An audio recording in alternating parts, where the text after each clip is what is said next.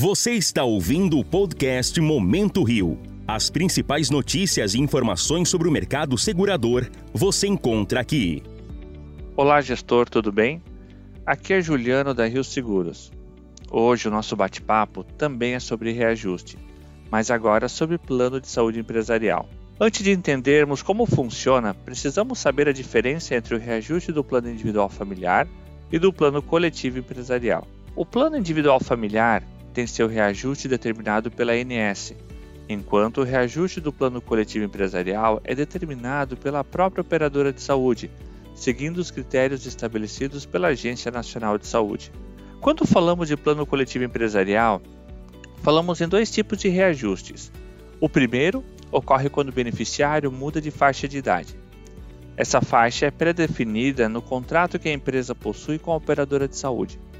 Além disso, é amparado pela ANS da normativa RN 63, a qual regulariza os planos de saúde em 10 faixas de idade, sendo a primeira de 0 a 18 anos e a última com 59 anos. Vale lembrar que a normativa RN 63, em conformidade com o Estatuto do Idoso, não permite reajuste por faixa de idade a partir de 60 anos, exigindo assim que a última faixa de reajuste por idade seja de 59 anos e que esse valor não pode ser superior a seis vezes o valor da primeira faixa, que é de 0 a 18 anos. O segundo tipo de reajuste é o anual, que ocorre no mês de aniversário de contrato da empresa e é aplicado a todos os beneficiários. A maioria das operadoras de saúde utilizam o VCMH ou o IPCA.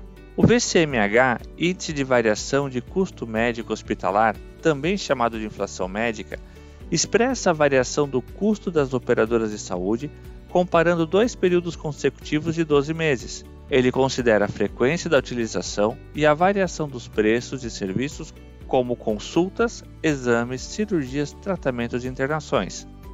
O reajuste anual pode ser maior se analisado cada empresa individualmente. Desta forma, a INS permite que a operadora de saúde gere o chamado pool, que são grupos de empresas que entram em uma mesma faixa de cálculo. Para calcular o reajuste, faz-se uma análise de sinistralidade do plano de saúde, que seria um cálculo entre despesa e receita do plano.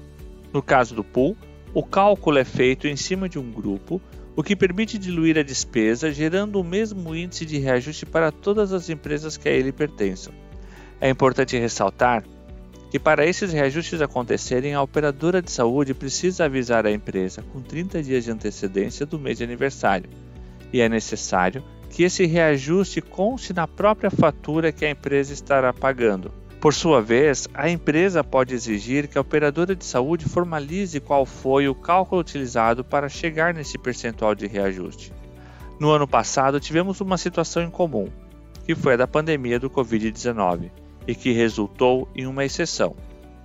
Para 2020, a Inés anulou o reajuste e permitiu que em 2021 as operadoras ou pudessem cobrar de forma retroativa esse reajuste que não foi aplicado no ano anterior, podendo parcelar em até 12 vezes. Mas isso é uma situação que foge à regra, sendo uma exceção. Você ouviu o podcast Momento Rio. Para mais conteúdos e informações sobre o mercado segurador, nos acompanhe em nossas redes sociais.